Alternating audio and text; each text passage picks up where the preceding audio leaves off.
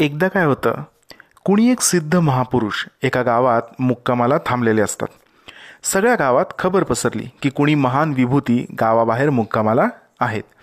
आता गाववाले या सिद्ध महापुरुषाकडून आशीर्वाद समस्यांवर उपाय तीर्थ प्रसाद भस्म अंगारा करदोटा उतारा मंतरलेला धागा जे काही देतील ते मिळवण्याकरता गोळा होऊ लागतात. पण काही काळातच त्या महापुरुषाविषयी एक खास बात ब्रेकिंग न्यूजसारखी पसरली.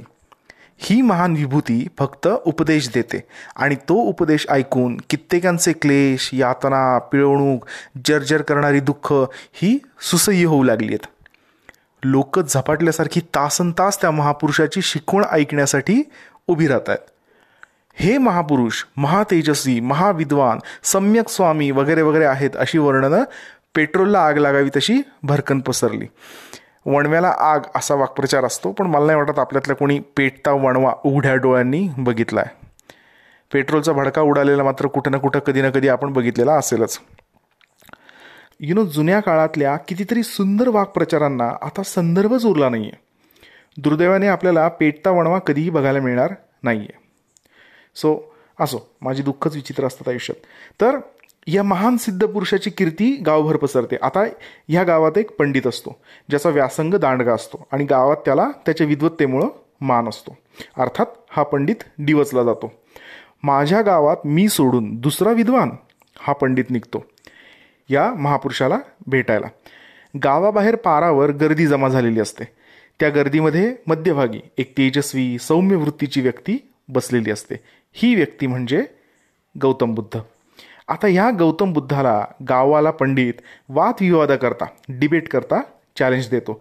आता हे वादविवाद किंवा हे डिबेट आपल्या टाइम्स न्यूज आपल्या टाइम्स नावावर वगैरे वगैरे जे दिसतात तशा स्वरूपाचे नाहीत. हे जुन्या काळातले विद्वान लोकांचे वादविवाद असायचे जिथं म्हणणं व्यवस्थित मांडलं जायचं ऐकून घेतलं जायचं आणि त्याच्यावरती मुद्दा किंवा प्रतिवाद वादाला प्रतिवाद दिला जायचा. अशा प्रकारच्या बौद्धिक वादविवादाकरता हा पंडित गौतम बुद्धाला चॅलेंज देतो.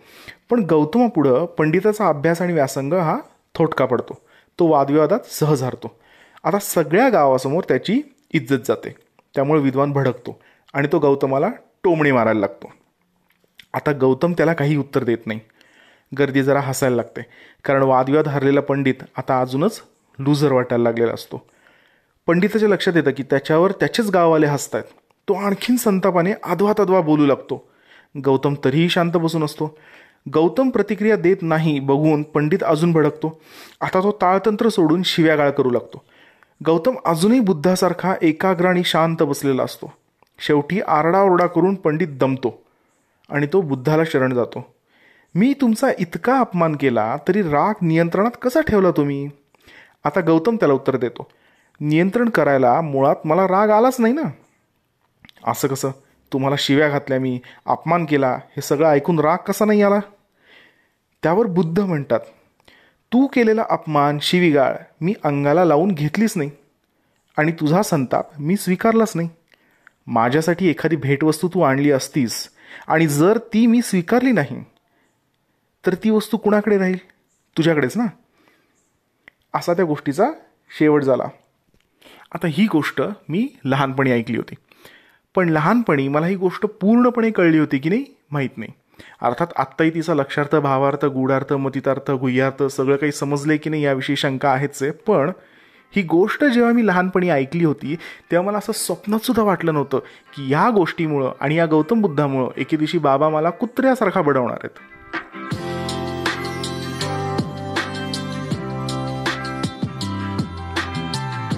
नमस्कार. माझं नाव धनंजय. मी आयुष्यात सगळं पहिलं पुस्तक जे वाचलं त्याचं नाव होतं पंचतंत्रातील गोष्टी.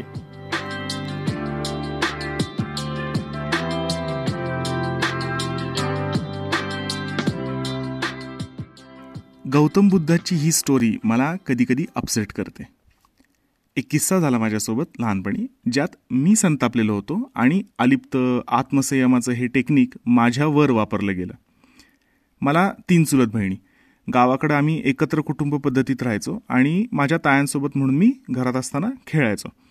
साधारण माझ्या वयाची जी त्यातल्या त्यात लहान बहीण होती ती आणि मी भांडी कुंडी खेळायचो. घर संसार असं लिहिलेला एक बॉक्स होता आमच्याकडं. भातुकली पण म्हणायचे त्याला. त्यात सगळं मिनिएचर साहित्य होतं. पोळपाट लाटणं शेगडी लाल भडक सिलेंडर कढई तवा पळी ताटवाटी मिक्सर फ्रीज इत्यादी इत्यादी. लहानपणी जे दिसतं तेच जग असतं. त्यामुळं आमच्या भातुकलीच्या खेळात सुद्धा मी मुलगा ना म्हणून मला नोकरी असायची आणि माझी बहीण मुलगी म्हणून तिच्याकडं किचनची जबाबदारी असायची.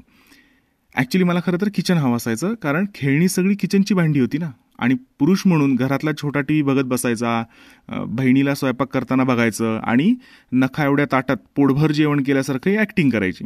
एवढीच माझ्या वाट्याला गंमत यायची. असो.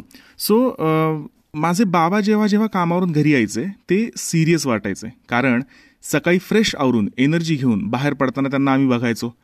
पण संध्याकाळपर्यंत तो फ्रेशनेस शिळा झालेला असायचा. एनर्जी खर्च झालेली असायची. सो त्यांचा थकवा मला लहानपणी चुकून त्यांचा गंभीर मूड वाटायचा. पण त्यामुळं मी पण आमच्या भातुकलीच्या घरी असा सिरियसपणाचा आव घेऊन वगैरे यायचो. आणि बाबांसारखंच चहा टाक असं माझ्या बहिणीला सांगायचो. माझी आई बाबा घरी यायच्या अशा नेमक्या वेळेला चहाचा आधान ठेवायची गॅसवर की बाबांच्या चहा टाकला त्यांचा मूड फ्रेश करणारं उत्तर तिला देता यायचं. ते म्हणजे चहा तयार आहे. बाबांसाठी ही बेस्ट लाईन असायची. चहा तयार आहे.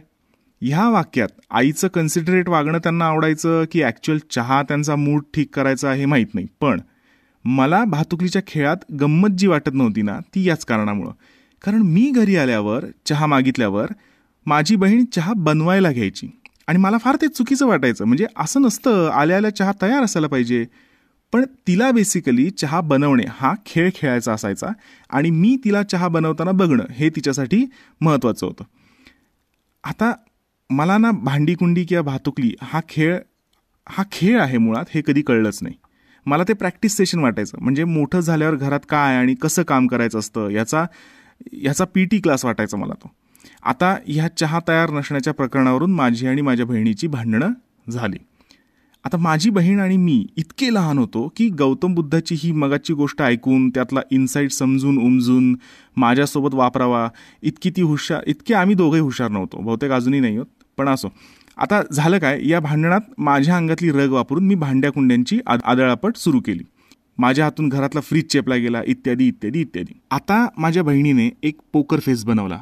आणि ती नुसती बसून राहिली. नाहू किचू आता माझ्या संताप करण्याचा तिच्यावर काही परिणाम होत नाही हे ती मला दाखवत होती बरोबर?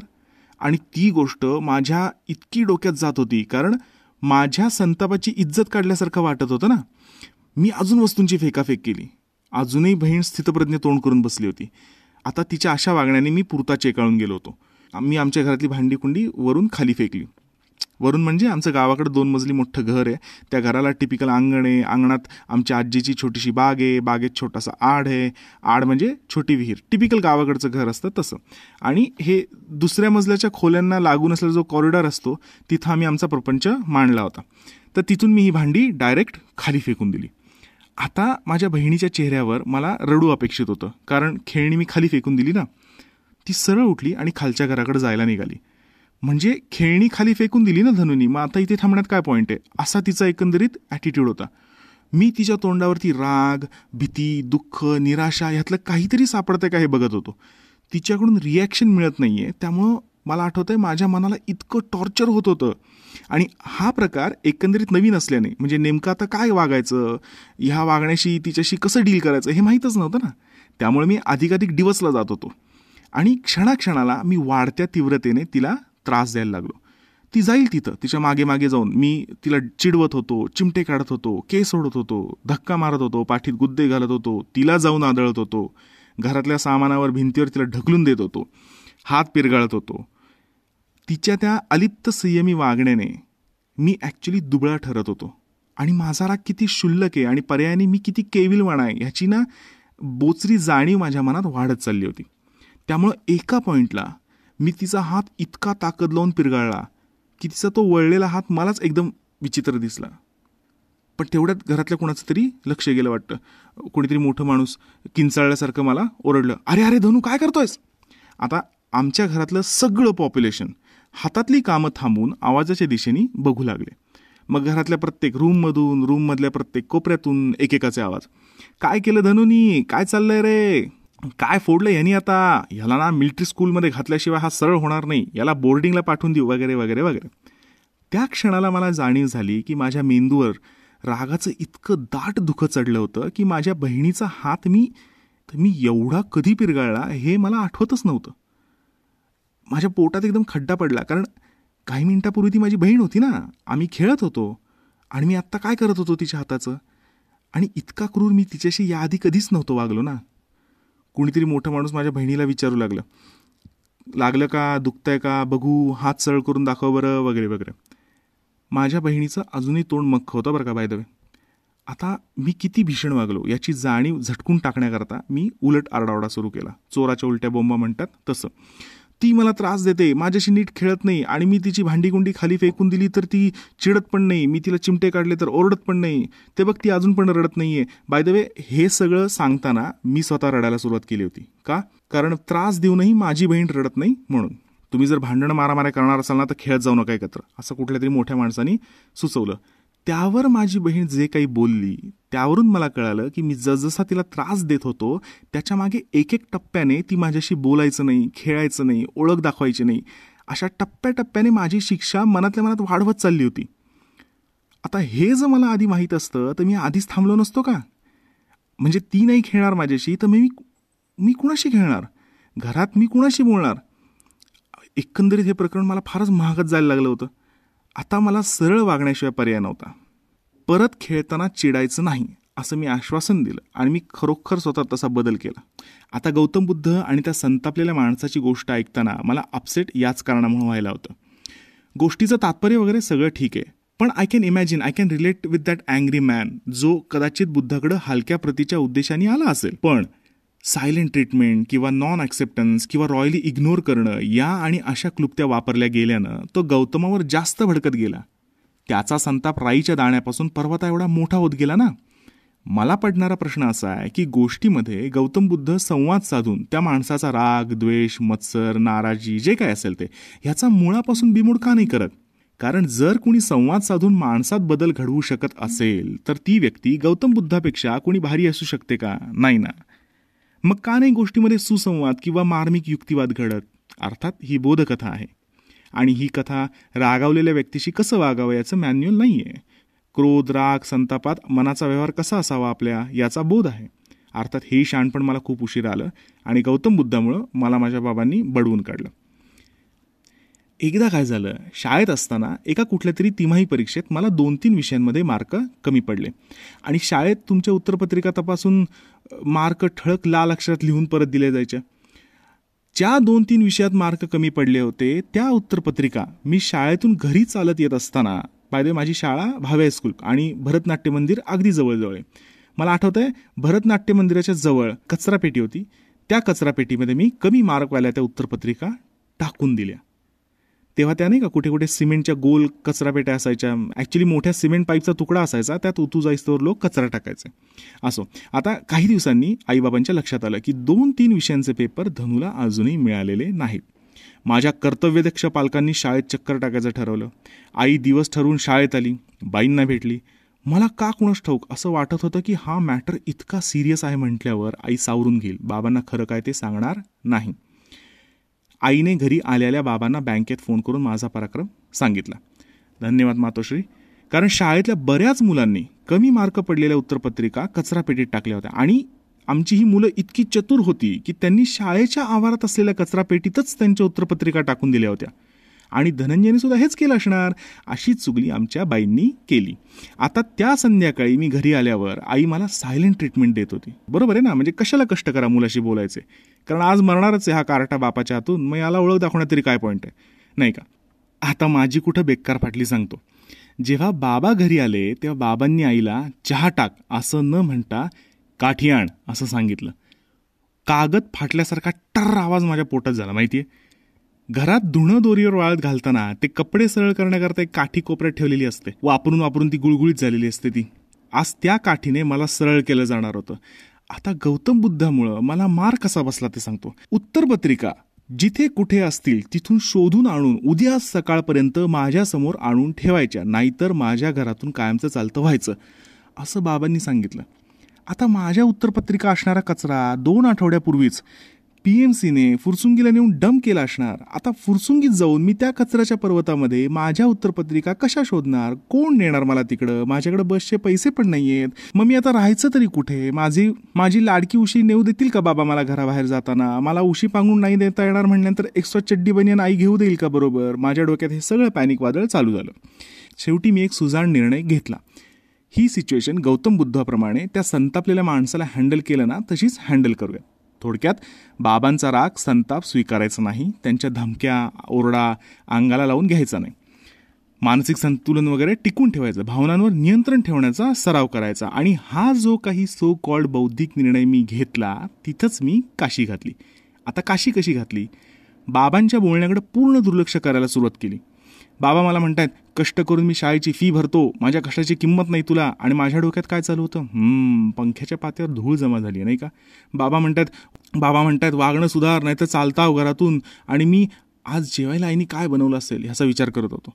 माझं मन इतरत्र गुंतवून ठेवत होतो. घडी घालून ठेवलेल्या शिळ्या न्यूजपेपरची जी बाजू दिसत होती त्यावर जे काही लिहिलं आहे ते वाचत होतो. सोन्याचे भाव उतरलेत का वाढलेत हे इतकं मन लावून मी आजही वाचत नाही बरं का? आता गोची कुठं झाली? बाबा काहीतरी बोलून गप्प बसले आणि त्यांच्या बोलण्याचा शेवटचा भाग प्रश्न विचारल्यासारखा ऐकू आला. मी बऱ्याच वेळाने मानवर करून बघितलं. बाबा उत्तराची वाट बघत होते. आणि माझ्या डोळ्यात बघून बाबांना शंका आली की मी भीतीपोटी किंवा गुन्ह्याची जाणीव आहे म्हणून मान खाली घालून बसलो नाही आहे तर हे कार्ट त्यांचं तांडव अजिबात सिरियसली घेत नाही आहे त्यामुळं गप्प आहे. आता माझा राग सिरियसली घेतला नाही म्हणजे माझा मान राखला नाही. या नियमानुसार बाबा जे कमालीचे भडकले आणि मला बडवायला सुरुवात केली. हात दुखायला लागले. त्यामुळे त्या क्षणी बाबांनी शोधाशोध सुरू केली. म्हणजे मारायला हातात काही सापडतंय का? ती शोधाशोध सुरू केली. आता माझी बुद्धी किती तल्लक आहे बघा. बाबा माझा जीव घेणार आहेत आज. हे अटळ आहे. बरोबर? बाबा घाईघाईने वस्तू शोधतायत. बरोबर? कुणाला मारायला? मला मारायला शोधतायत. बरोबर? आणि मी काय केलं? बाबांच्या हातात मगापासून जी धुण्याची काठी आहे त्याच्याकडे बोट दाखवलं. ही आहे की अशा आविर्भावात? आता बाबांची आता कल्पना करा माझ्या बाबांची किती सटकली असेल. माझ्या माझ्या एका हाताला धरून त्यांनी असं ओढलं आणि दुसऱ्या हाताने काठी उगारली. आणि मला मारण्याच्या आधी शेवटचं विचारलं माझ्या प्रश्नाचं उत्तर दे नाहीतर आज तुझी कातडी सोलून काढीन. आता या गौतम बुद्धाच्या नादाला लागलो त्यामुळे मी बाबा काय बोलतायत हे ऐकूनच घेतलं नव्हतं ना. आणि आता बाबा जरा प्रश्न रिपीट करता का? असं तर बोलू शकत नव्हतं ना. शेवटी आईमध्ये पडली. धनू हो म्हण त्यांना करशील ना तू मेहनत? पाडशील ना पुढच्या वेळेस चांगले मार्क? आता नाही कोण म्हणणार या गोष्टीला? होच म्हणणार ना. पण त्या दिवशी होकार देताना मला जो सुटल्याचा आनंद झाला तो विशेष होता. परत मी कधीही बाबांचा राग असा हँडल करायचा ट्राय केला नाही. पण समजा सोशल मीडियावर जर कोणी मला उद्या ट्रोल केलं त्रास दिला हॅरॅस करायचा प्रयत्न केला तर मी बुद्धाच्या या तंत्राचा वापर नक्की करेन. पण समजा प्रत्यक्षात समोर कुणी उभं असेल आणि ती व्यक्ती समजा नाराजी संताप राग खंत तक्रार जे काही असेल ते व्यक्त करत असेल तर मी शहाण्या कानांनी ऐकून घेईन आणि समंजस आवाजात उत्तर देईन. हे माझं मी ठरवून घेतलंय. अर्थात सोशल मीडियावर कोणी ट्रोल करावं मला इतका महत्त्वाचा माणूस नाही आहे मी पण मी कल्पना करू शकतो की हे जे इन्फ्लुएन्सर किंवा जी सोशल मीडियावरती फेमस लोक आहेत ह्या लोकांना कमेंट सेक्शनमध्ये अपरिचित लोकांकडून आलेला अनावश्यक अपमान क्रूर टीका हे अंगाला लावून न घेणं त्यांच्यासाठी एक चॅलेंज असणार आहे. ऑल्सो तुम्ही हा पॉडकास्ट आत्ता कुठल्या ॲपवर ऐकता हे माहीत नाही पण साधारणपणे कुठेही फीडबॅक पोस्ट करायची सोय नाही आहे आणि मला खूप मदत होईल हा पॉडकास्ट बेटर करण्याकरता जर तुमचा फीडबॅक माझ्यापर्यंत पोहोचला तर. सो माझ्या एफ बी इन्स्टा ट्विटरवर मला फीडबॅक दिला तरी चालेल. माझी सोशल मीडिया हँडल्स मी पॉडकास्टच्या डिस्क्रिप्शनमध्ये टाकेन किंवा सरळ धनंजय म्हसवडे नावाने फेसबुकवर सर्च करा. माझ्या लग्नातला फोटो मी डी पी ठेवला आहे आयुष्यात खूप मोजकेच फोटो आहेत ज्यात मी जरा बरा दिसतो त्यातला तो एक आहे. Also thanks to Snehal Gayatri आणि राहुल महाजन मला नोटिफिकेशन आलं की तुम्ही आपल्या पॉडकास्टला तुमच्या फेवरेट लिस्टमध्ये ॲड केलं so thank you so much Snehal Gayatri आणि राहुल आता तुमच्यामुळे मला जरा मोटिवेटेड वाटतंय सो मी लगेच पुढच्या एपिसोडच्या तयारीला लागतो. Tata bye bye